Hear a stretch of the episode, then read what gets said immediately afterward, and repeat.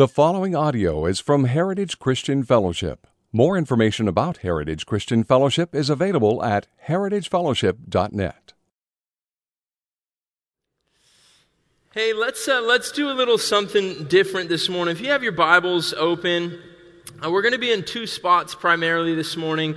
One of those spots is Luke 14, verses 25 through 35. You can put a little ribbon in there or put a thumb in there, but I wanted to begin this morning by reading a psalm with you a little bit. We've done this in the past, but I think what we'll do, if you guys will join me, if you're comfortable with it, I'm reading out of the ESV translation. I want to read Psalm 103, verses 1 through 19. And I'll tell you what, I'll read the odd verses. If you guys would join me in the even verses, it'll be awesome to just lift up our voices one more time as we read a psalm together. So, Psalm 103.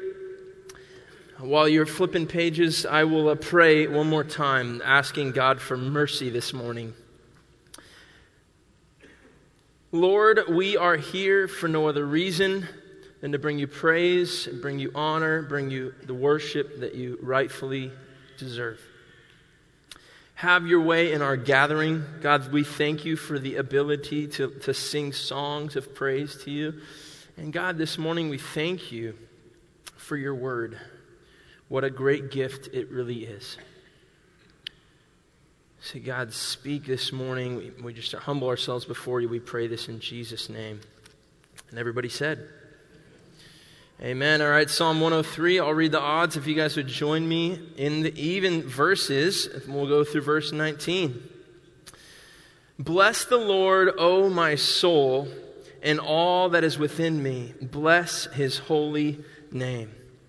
Bless the Lord, O my soul, and forget not all his benefits, who forgives all your iniquity, who heals all your diseases, who redeems your life from the pit, who crowns you with steadfast love and mercy, who satisfies you with good so that your youth is renewed like the eagles. The Lord works righteousness and justice for all who are oppressed. He made known his ways to Moses, his acts to the people of Israel. The Lord is merciful and gracious, slow to anger, and abounding in steadfast love. He will not always chide, nor will he keep his anger forever. He does not deal with us according to our sins, nor repay us according to our iniquities. For as high as the heavens are above the earth, so great is his steadfast love toward those who fear him. As far as the east is from the west, so far does he remove our transgressions from us. As a father shows compassion to his children, so the Lord shows compassion to those who fear him. For he knows our frame, he remembers that we are dust. As a man, his days are like grass. He flourishes like a flower of the field. For the wind passes over it, and it is gone in its place, knows it no more. But the steadfast love of the Lord is from everlasting to everlasting on those who fear him, and his righteousness to children's children. Last one, to those who keep his covenant and remember to do his commandments. The Lord has established his throne in the heavens, and his kingdom rules over all. Guys, this morning we begin uh, our new series on discipleship. Very excited about this series, of course. Our hope is that it is both challenging and encouraging. And I will just say right now that this morning's text, the, the very first text that we're going to address in this series, is just that. It is very challenging to us. It's one of the hardest things I believe that Jesus ever said. So, with that, what I wanted to do this morning, knowing that we're going to go into this text that's, that's very difficult, I'll just give a spoiler, right? We're going to talk about counting the cost of discipleship. What I wanted to do is begin this morning in the Word with you all in Psalm 103, heeding the exhortation of David in that psalm, verse 2, to forget not the benefits of the Lord See, knowing that we're going to talk about the cost of following Jesus, what I wanted to do is start off the morning by talking about all the things that we as children of God have because of the Lord and our relationship with Him.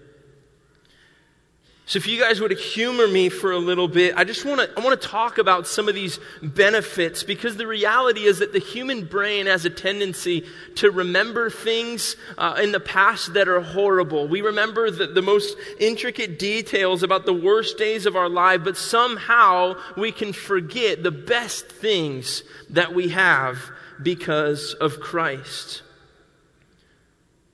So, as we just read in the psalm, right, we, we can first consider this morning that the steadfast love of God is from everlasting to everlasting on those who fear Him. We read in this Psalm 103 that our sin has been cast as far as the east is from the west. Isaiah chapter 1 tells us this that though our sins were like scarlet, they've been made white as snow. God Himself crowns us with steadfast love and mercy. Again, in Psalm 103, we read that God works righteousness and justice for the oppressed. What an amazing thing. We remember this morning that God is our heavenly Father, that when we were saved, we were transferred from the domain of darkness into His kingdom of marvelous light and adopted into His family, so that we're no longer orphans, but that we have a Father, and the best Father at that. This morning, we are reminded of the reality that we have eternal life in Christ, right? This eternal life that begins with knowing the Father now because of this reconciliation that we have because of the blood of Jesus Christ. And, and we know that this eternal life, knowing God, worshiping God, is going to extend into all eternity as we get to spend forever with our Lord.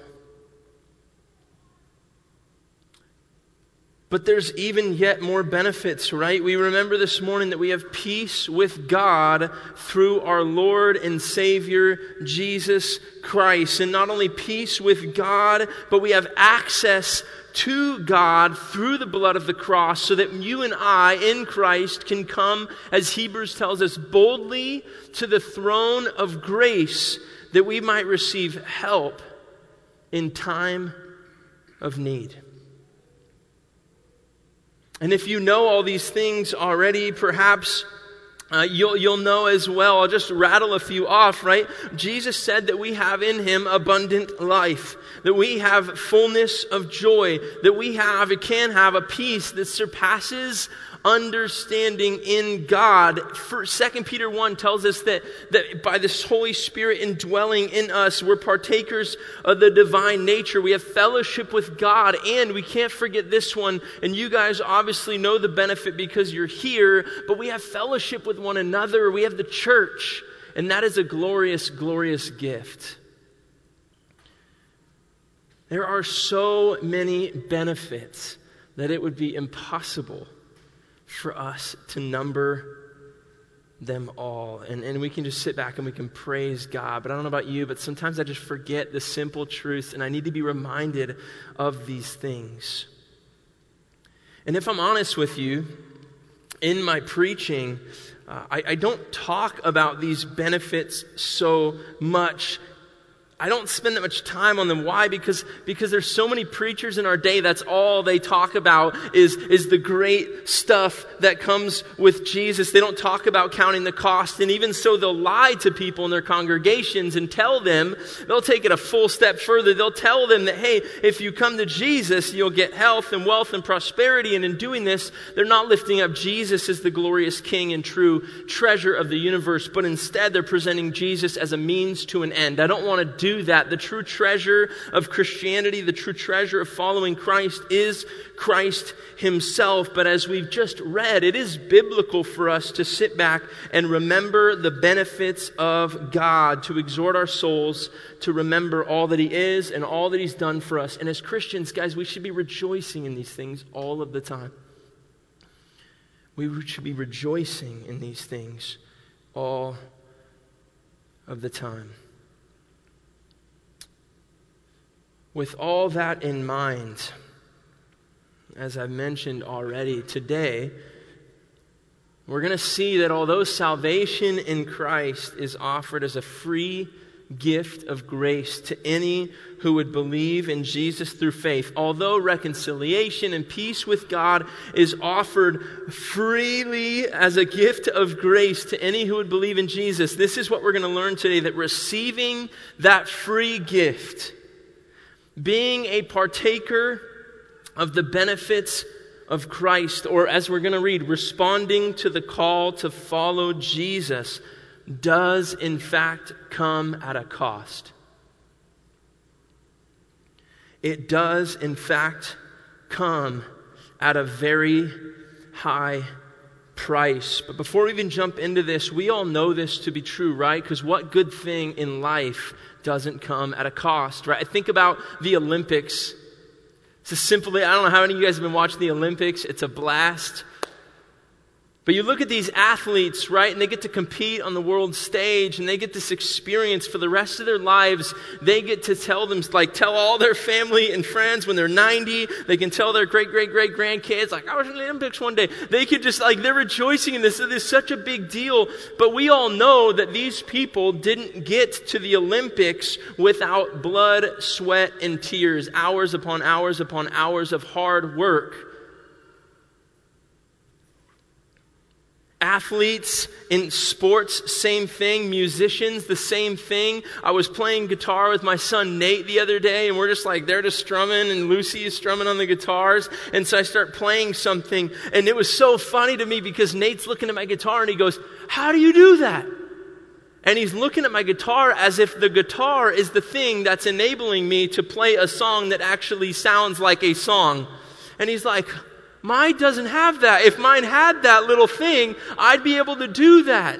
I'm like, well, Nate, if you're a loner in high school and you sit in your room all day and play guitar instead of hang out with people, then you may be able to play an instrument one day. That's what it requires, right?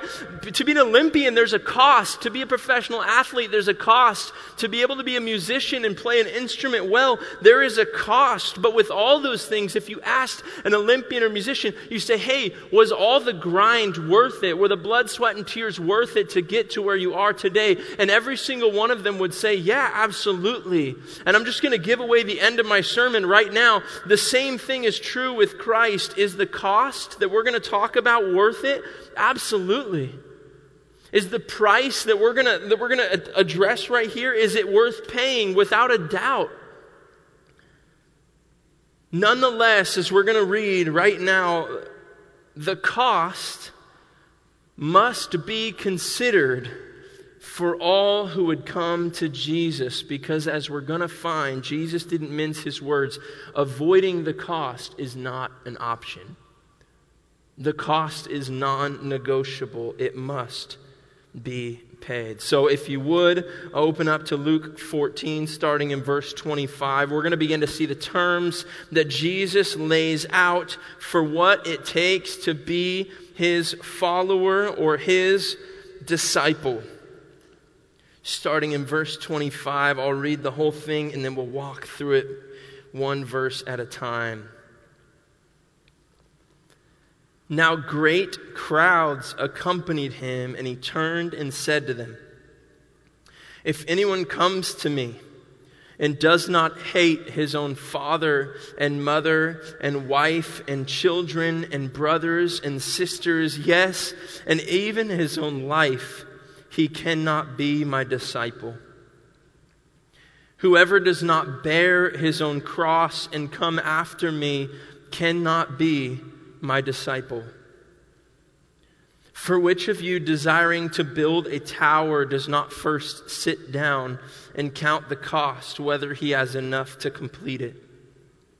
Otherwise, when he's laid a foundation and is not able to finish, all who see it begin to mock him saying, This man began to build and was not able to finish? Or what king going out to encounter another king in war will not first sit down and deliberate whether he's able with 10,000 to meet him who comes against him with 20,000? And if not, while the other is yet a great way off, he sends a delegation and asks for terms of peace. So therefore, any of you who does not renounce all that he has cannot be my disciple. Salt is good, but if salt has lost its taste, how shall its saltiness be restored? It is of no use either for the soil or for the manure pile it is thrown away. He who has ears to hear, let him hear. We'll begin in verse 25, walking through this one verse at a time.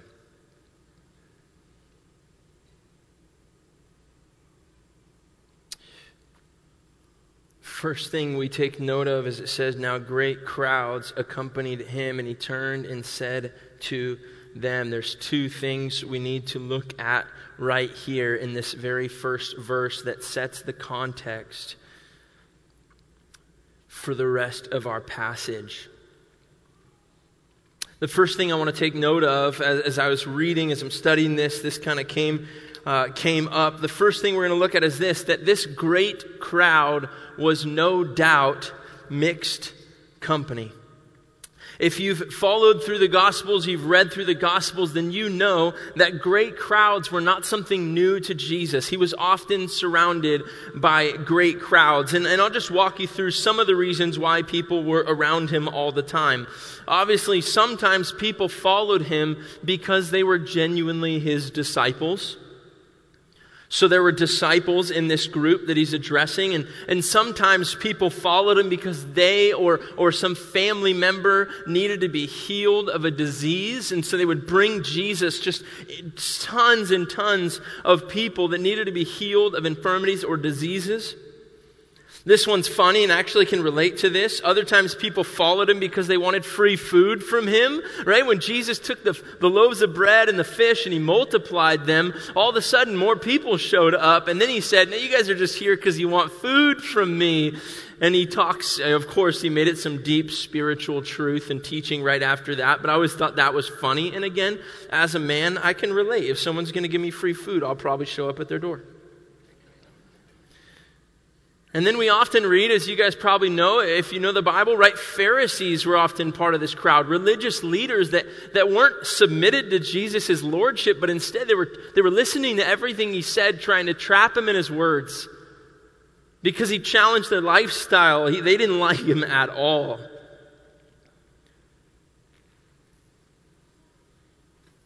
There were all kinds of people in this gathering, right? You had people like Peter We'll get into this maybe a little later, but Peter, if you remember when Jesus said, Hey, follow me, what did Peter do? He just dropped his nets, he quit his profession, and he just started following Jesus. And Peter had a rocky road, but uh, he was a genuine disciple. So Peter was there. Just to kind of continue belaboring this point, there's people like Judas in the crowd. Right? Judas was one of the twelve. And what do we know about Judas? We know how it ended for Judas, and so we know that, that all the while he's following Jesus, but his heart is not right. He perhaps says all the right things, the same things as the other disciples. He talks like them, but he's kind of a fake disciple. He's still in love with the world. We know that he sold Jesus over for some pieces of silver, revealing this idol in his heart that Jesus wasn't his Lord. He still had this love and desire for money and riches that caused him to do some really dumb things. And then, of course, in the crowd, you'd have skeptics. Skeptics that weren't sure what to think about Jesus and his teaching. And and my point is, in the large crowd, there were represented people from all different walks of life and all different spots when it comes to their commitment to and relationship with Jesus. And so, why is this the first thing we're talking about? Because as we consider the, the nature of this text being preached this morning, we need to realize that this crowd in this gym is probably very much like the crowd that day. I'm not going to assume that everybody in this gym is in the same spot as it comes to their relationship with Jesus. Same thing. There's genuine disciples in this room. My hope is that every single person in this room would be a genuine disciple. But there's also probably skeptics. There's some that have heard about Jesus and they're like, I don't know about this. I'm going to show up this morning and I'm going to hear what this guy has to say from this book that people claim is of divine origin. And then, of course, I, I got to be honest, right? There's people in this room that, that probably think that they're good with God when perhaps they're, they're more like a disciple that talks the talk, but they're not yet fully committed to Christ. There's still idols in their heart that are preventing them from jumping all in with their relationship with the Lord. Again, this group must be a lot like the group that Jesus was addressing on that day. So, again, as we consider these words, we're going to look at what Jesus said to the crowd, and then perhaps what you're going to find is that you may feel like the Lord's speaking directly to you if you're in one of these spots as we walk through these verses. That's the first thing we're going to look at. The second thing I want to address, and this is kind of a side note, is interesting.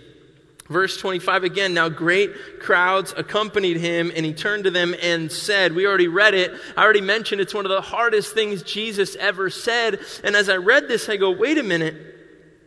Most people would assume that if you're trying to start a religious movement or you're trying to start like a movement of some kind, what you want is a mass following.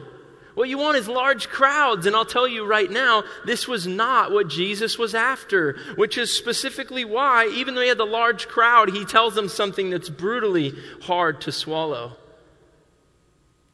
And, and I think it's important to note for us, too, and this is what I'm getting at, is when, as we enter this t- series in discipleship, Uh, I think we as a church need to be careful to model our ministry after Jesus' ministry. Somewhere along the line in churches in America, we've made it a point to say, hey, if you have a very, very, very large church with tons of people, that must mean you have a successful ministry. And we say, oh, you're a good pastor? Oh, so you serve at a megachurch, right?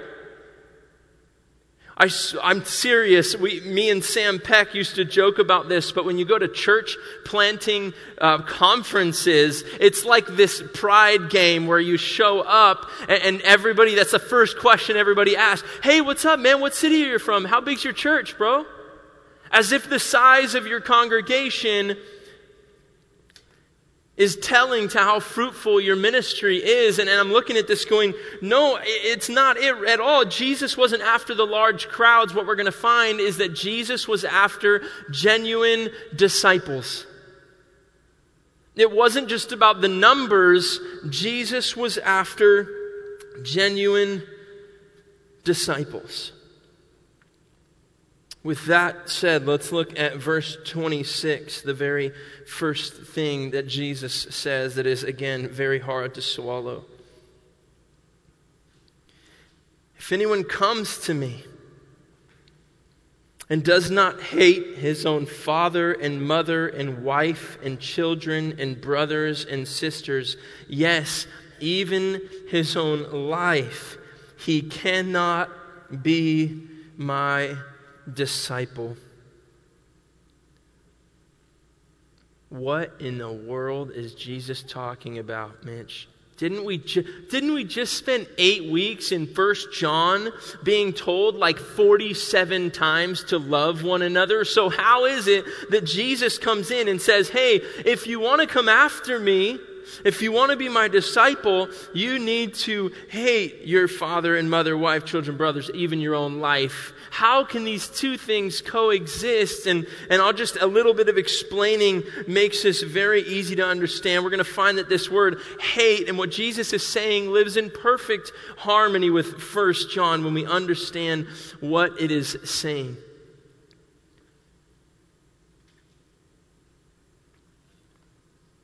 And first of all, it is important to note that Jesus is using very provocative, shocking language on purpose. He's trying to get people to think.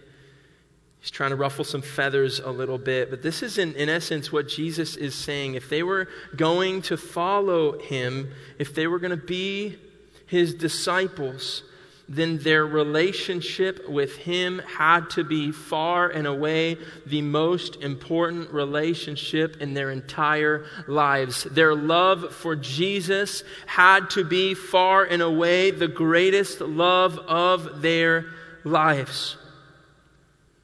In other words, he had to sit unchallenged on the throne of their hearts. All other relationships needed to pale in comparison to this one. Their love for all other people in their life needed to now pale in comparison to their love for their king. In other words, and this is a word that, that I think is going to come up a lot this morning, Jesus needed to be preeminent in their lives. He needed to be first with zero rivals. And again, this same thing is true for you and I today. It is either that Jesus is preeminent in your life He's first in your life. Everybody else you love less compared to him, or he says you cannot be his disciple. It's non negotiable. You must love everyone less compared to him. If you see the value in the treasure of Christ's glory, it's the only logical thing to do because he's that much more worthy of love than anything or anyone. And so, first of all, what the people in the crowd would be thinking and what you and I should be thinking right now, if we're in this room and we say that we love Jesus, but our husband or our wife or our father or mother or our kids have been elevated to the point of being an idol, so much so that they're more important to us than our relationship with Jesus, then there is an idolatry issue that needs to be repented of because that's not how this works. Jesus has to be first. I don't want to puff up my wife, but I will.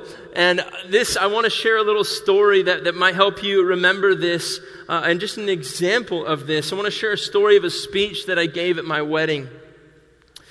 My wedding was to very mixed company, right? A lot of non believers at our wedding, a lot of people that ultimately thought, because they didn't know the love of Christ, that, that the love between a husband and a wife was the, the, the pinnacle of human love. It was the, the highest possible love that anyone could ever experience. And so here are Jesse and I in the company of a whole bunch of non believers. And I just remember I stood up during my speech and, and I just said something that, that I bet was pretty shocking to people who, again, don't know the Lord. I, I stood up and I said, Listen, I have confidence in this woman, I have confidence in this marriage for one specific reason, and it's this that I know beyond a shadow of a doubt that my wife loves Jesus way more than she loves me, and that actually brings me so much comfort. That's the way that it's supposed to be. Her priorities are in order. She is so in love with Jesus that she's never going to look to Mitch to fulfill or satisfy the desires of her soul because I just cannot do it. That spot on the throne of her heart is reserved for Jesus alone. And, and if you know me, I know what you're thinking. Mitch, anybody in their right mind would love Jesus over you. I know, I know. There's not much to love here, but still, I just wanted to use this as an example. Jesus is always first. It is all or nothing. But he's not even done in talking about other family members. He's not, only, he's not even done just talking about other earthly relationships. I love this. He gets down to the core. And if we're honest, this one probably challenges us even more than those first few words. I'll just read this one more time. If anyone comes to me and does not hate dot, dot, dot, even his own life. End of verse 26. He cannot be my disciple. I don't know about you guys, but I am so selfish. I love myself. And again, there's not even much, I'm deceived because there's not much to love. But I'm so selfish. But as we just read, coming to Jesus means dying to yourself. You trust in Christ as Lord and King, and this means that you're renouncing your own kingdom. You're renouncing lordship and giving up control over your life. Listen, if you love yourself more than you love Christ, you are on a slippery, slippery slope. He is to be preeminent over all earthly relationships. You're to love Him far, far more, even than you love yourself. He is most important. Let's move on to verse 27. Whoever does not bear his own cross and come after me cannot be my disciple. Wow, what great news, guys. Hey, if you really want to be my disciple, if you really want to follow me, check this out. There's only one way. You have to pick up a cross. Get your instrument of torture ready and let's go. The crowd would have known exactly what Jesus is talking about. Perhaps we're not as familiar with this idea of crucifixion. Obviously, you probably have a cross necklace and maybe some crosses in your house, but, but we, I think, over thousands of years have forgotten just how brutal a death on a cross was. It was, is an absolutely horrendous way to die. It was so brutal that it was reserved for just the worst of the worst. It's so painful that perhaps you've heard this. We get this word in, in our English language from crucifixion excruciating. And not only that, but as I'm studying this, it made sense, right? You, you think about the humility of taking up your cross, whether it be all the criminals that went before and after Jesus, or Jesus himself, as Rome ultimately says, you're guilty of these laws, like you've broken these laws, you're under the guilt of this, so much so that you have to bear a cross publicly, and everybody's lined up just looking at you as you're just humiliated, walking bearing this cross up to the place that you were ultimately going to die. So Jesus is saying, hey, if you want to be my follower, then it's going to be a very tough road. You have to pick up your cross. You have to be humiliated. You have to go through suffering in order to come. And again, I'll say this this is crazy. This is non negotiable. And I will say right now, right, this looks different for everybody. Everybody's cross is different. People suffer for Christ to differing degrees. We're so blessed to be able to meet here in this place with no, no government police coming in telling us we can't meet. Maybe you face persecution because of Christ in the way that your friends think you're a loser if you're in high school, or they make fun of you because you're unwilling to partake in some of the worldly things that they do. But but that's like there's so much worse, right? When other nations of the world, people are getting killed for their faith, right? This has happened all throughout history. Everybody's cross is different to bear, but the reality is this taking up our cross is non negotiable. So if you're ready to follow Christ, if you're going to come after Him, get ready for excruciating pain, get ready for suffer, hop on the train because it's time to go get crucified. Sounds awesome. And, and right now, I just want to pause before we move on to the next part of the text and then just ask this one question what, what is Jesus doing right now? I mean, I already gave it away because I said that he's after genuine disciples and not just crowds, but, but it almost seems like Jesus is trying to convince people not to follow him. And if I'm honest, reading these first two verses, I'm like, he's doing a pretty good job. Like, uh, I don't know about that, Lord. Like, I kind of like my car. I don't want to walk on a road of shame with a cross on my shoulders. But an extreme shift in relational priorities across. What, what is Jesus doing? And I think the answer to this question is going to provide some clarity in, in our text moving forward. Listen, I mentioned this again genuine disciples, what he was after. His desire, we know that God's a God of love. His desire is for people to be saved. And in order for these people to be saved, they needed to know the truth. Jesus knew that you can sit in a crowd and be unconverted. Jesus knew that you can be hyped up on some new religion or some new experience, but still be far from God. He knew that you can play religion and sit in a church and stay not full, you can stay uncommitted to Jesus as Lord. In other words, you can slip through the cracks. You can be unrepentant in a crowd, and Jesus would have none of it because that doesn't benefit anyone. Large gatherings were not the purpose. He was after the hearts of the people.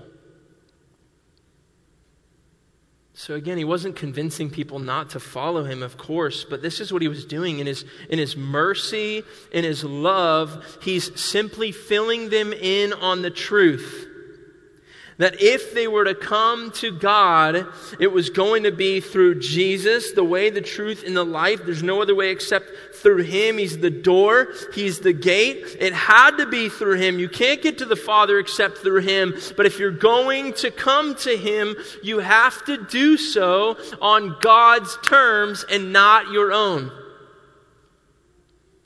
You have to do so on God's terms and not your own. That was true for the crowd back then. It's true for us. It's true for every human being. There was no way to be saved, but God in His mercy made a way as He sent Jesus to live a perfect life and, and die a death on a cross, bearing the wrath of God for our sins. And then He conquered death.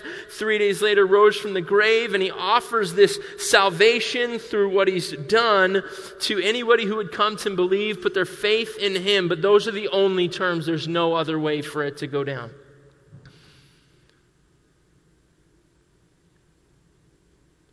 And again, although that salvation and reconciliation, peace with God is offered as a free gift, as we're reading right now, receiving that gift, following Jesus, comes at a great cost.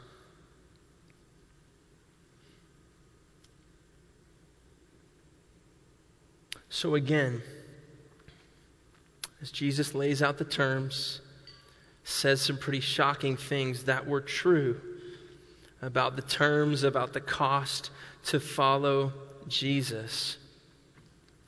We continue on a little bit and, and we read about that. We read about counting the cost in verse 28. If you'd look down at your Bibles and read with me, it says, For which of you desiring to build a tower does not first sit down and count the cost, whether he has enough to complete it?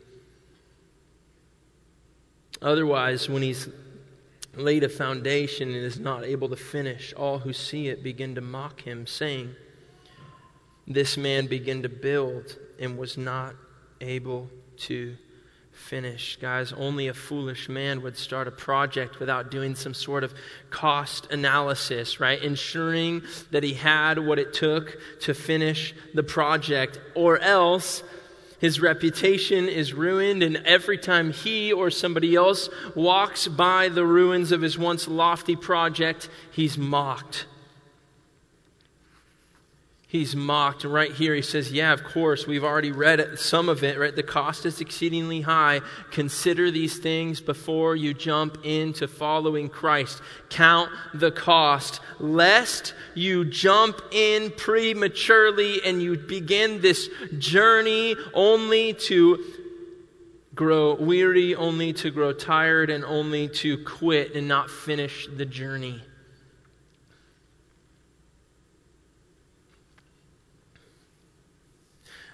I want to pause here as we're looking at counting the cost and, and We've already seen a few things, but I just want to talk more about the cost of following Jesus for us. And, and we don't have just this portion of Scripture, we have the entire Bible that talks about this. And I actually want to read uh, an excerpt from a book that's on this topic that I think uh, does a pretty good job of su- summarizing what it costs to be a disciple of Christ. And, and I'll just read it for you if you guys would just listen.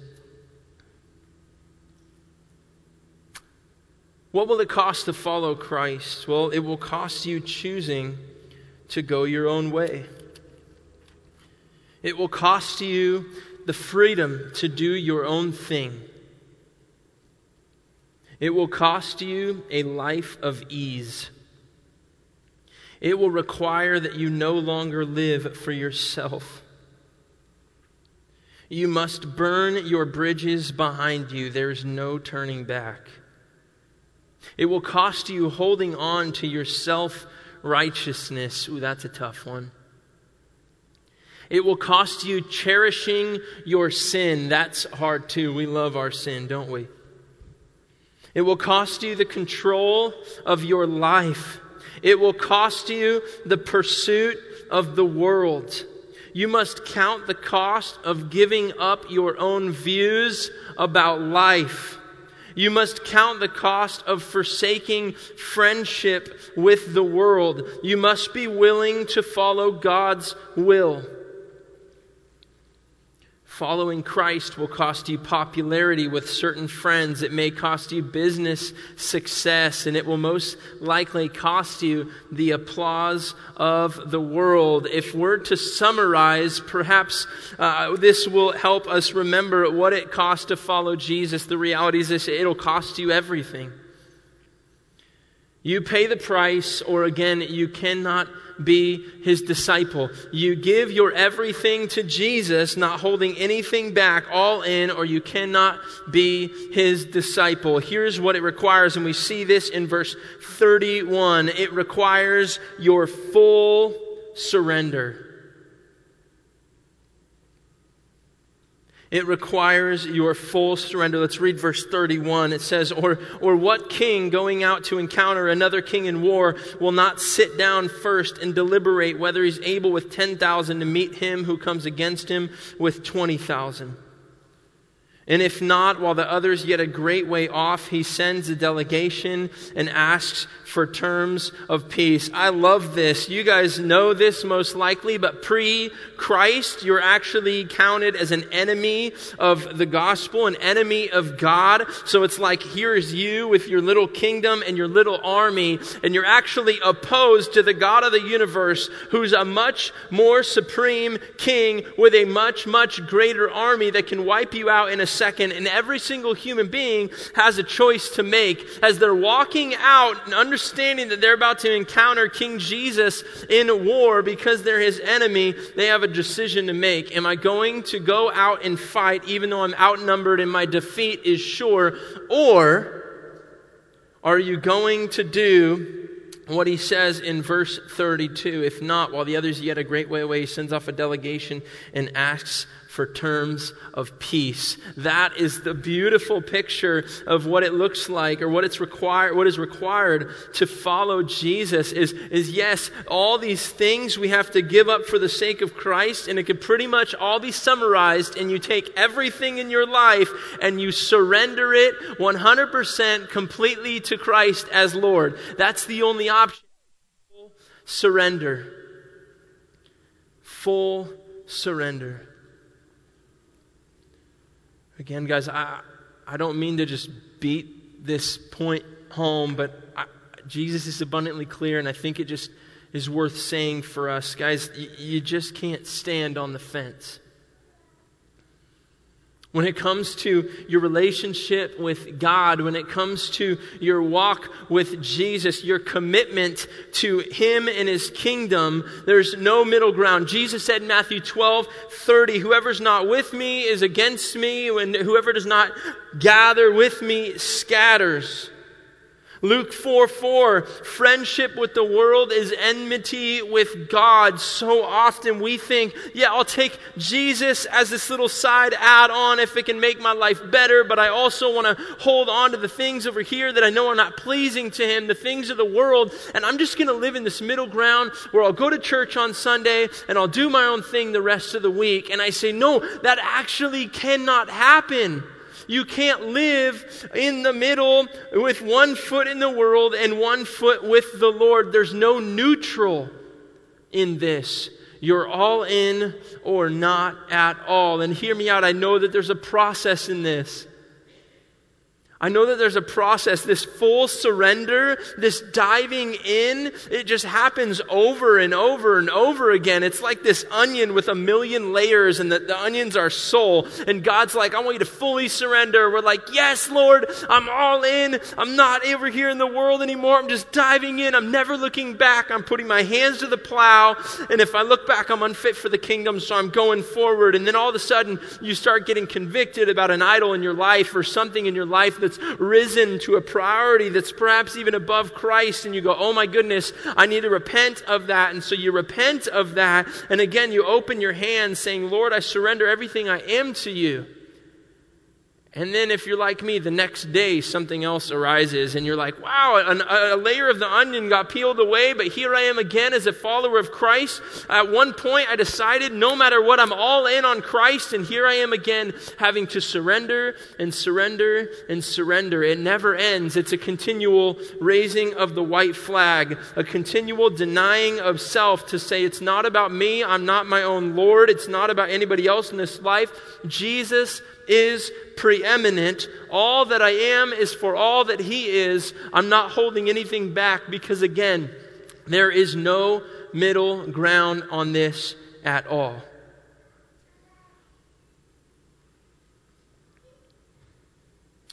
So I just, I don't want anybody in this crowd to be deceived, right? I don't want anybody this morning to sit here and, and go, wow, yeah, I'm just going to have one foot over here, one foot over here. It's like, no, please heed the words of Jesus. And, and heed my words, the words coming from the Word of God. And remember, Jesus wasn't speaking these words to condemn the crowd. I'll say it again. He wanted genuine disciples. That's what he was after.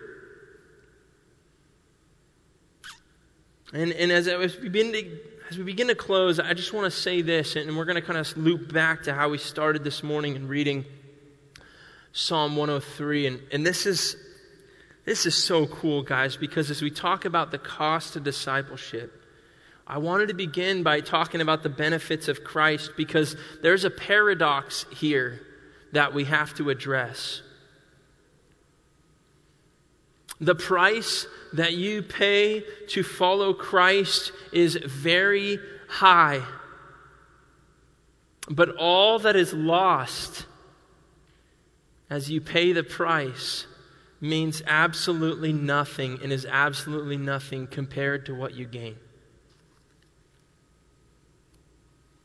Here's the paradox Matthew 16 25. For whoever would save his life will lose it, but whoever loses his life for my sake will find it.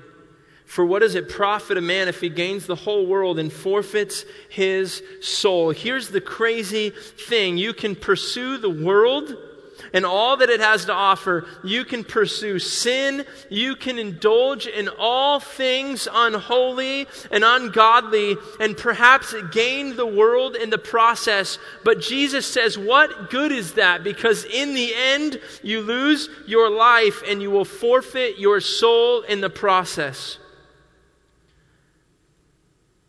Here's the paradox is that to follow Jesus, it costs your entire life. But if you reject the grace of Jesus, then in the end, it will actually cost you your entire life.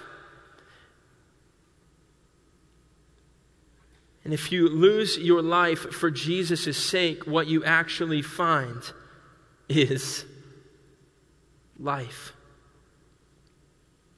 The reality is this, guys, and, and please hear me giving up everything, giving up everything, paying the highest price, and getting Christ is the best trade that anyone could ever make. The benefits far outweigh the costs, and it's not even close.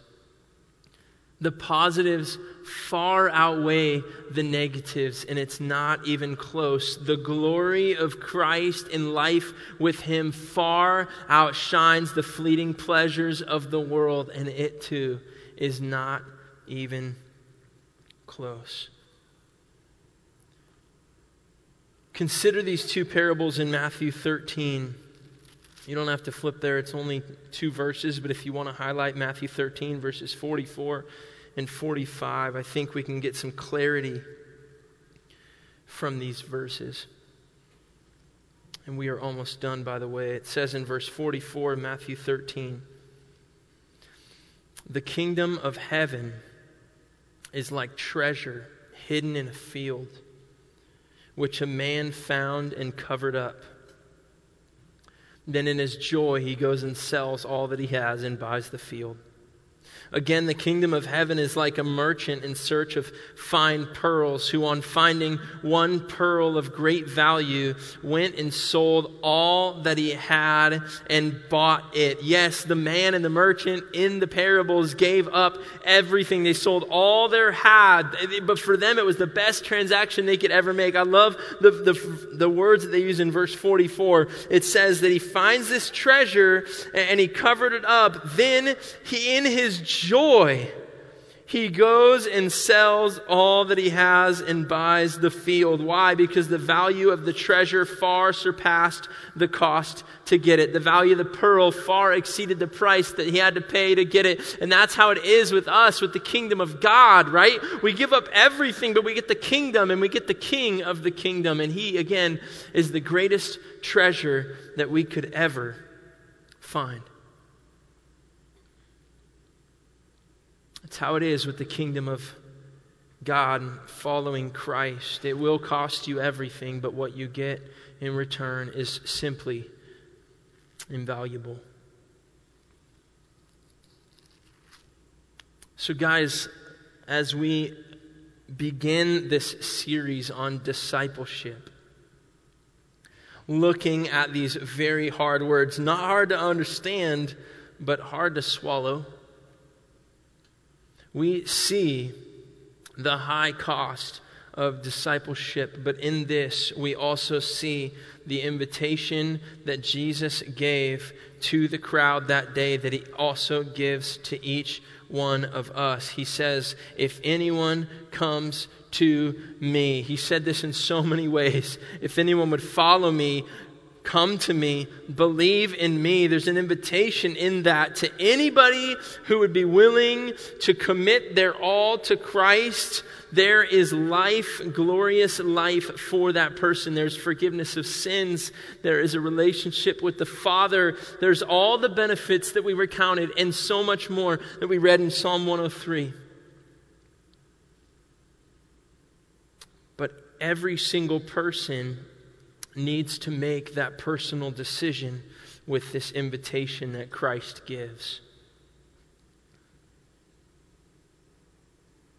When Jesus says, Follow me, are you going to be like Peter, perhaps, or the disciples that just dropped their nets and followed Christ? Or, or are you going to be like the rich young ruler when Jesus said, Hey, sell all you have and follow me? And he loved his possessions so much that he wasn't willing to pay the cost to follow Christ and he walked away sorrowful? Are you going to be like, like the person when Jesus says, Hey, come right now, follow me? And they just, again, drop everything they have and they follow full surrender, diving in, never looking back? Or are we going to be like Lot's wife? Okay, I'm thinking about Lot's wife when she's leaving her city and they told her, Don't look back. And she ends up looking back because there was something in her that loved perhaps the wickedness there or something of the old life. Guys, I just want to present this to you. Again, our desire in reading this is, is not to make anybody feel condemned, but we just want everybody to know the truth that following Jesus is the best thing you could ever do. But please consider the cost of following because starting the journey is one thing. We want everybody to finish strong. That's what we're doing here at Heritage. We want genuine disciples. We don't care about crowds. Trust me, you know it's easy to grow a church. Like we could have fog machines and cool lights, and I could probably dress trendier, and like I'd have a cool haircut, and we could just put like the booming speakers, and we could do so much to just get people in the building. And it's like I, I want people to come here, right? We want people to feel at home. We want people to, to hear the truth of God's word, and we want people to have fellowship. No doubt we want everybody who walks through the doors to feel welcome here here, but, but just like Jesus, our goal isn't a huge crowd. What we want is genuine disciples. So, as a church staff, that's what we're doing. We're trying our best to put our heads together, submit our plans to the Lord, and say, Lord, what can we possibly do? How can we, how can we, like, how do we see genuine disciples be made? And of course, it's a submission, it's a full surrender to Jesus. But we begin by this to just put this before you to say, hey, here's the invitation from Jesus. Each of us has to make a personal decision. Our encouragement would be to this if you find yourself uh, unbelieving, Lord, put your trust and faith in Christ. There's no better thing for you to do. It comes at a cost, but it's more than worth it.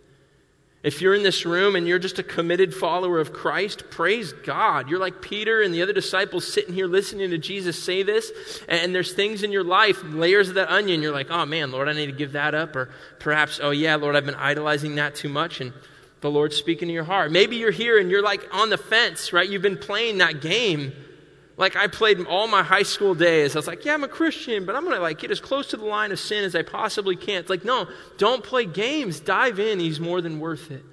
You'll know. We don't have time. I'll, I'll invite Jesse and, and the crew back up. But I love this. We don't have time to read the rest, but I'll just close with that last verse, right? He just says, Those who have ears to hear, let them hear. Guys, we're so excited about what God's doing in our church. I've never been more excited about what God's doing at Heritage than I am right now. And, and it's just the Lord's work.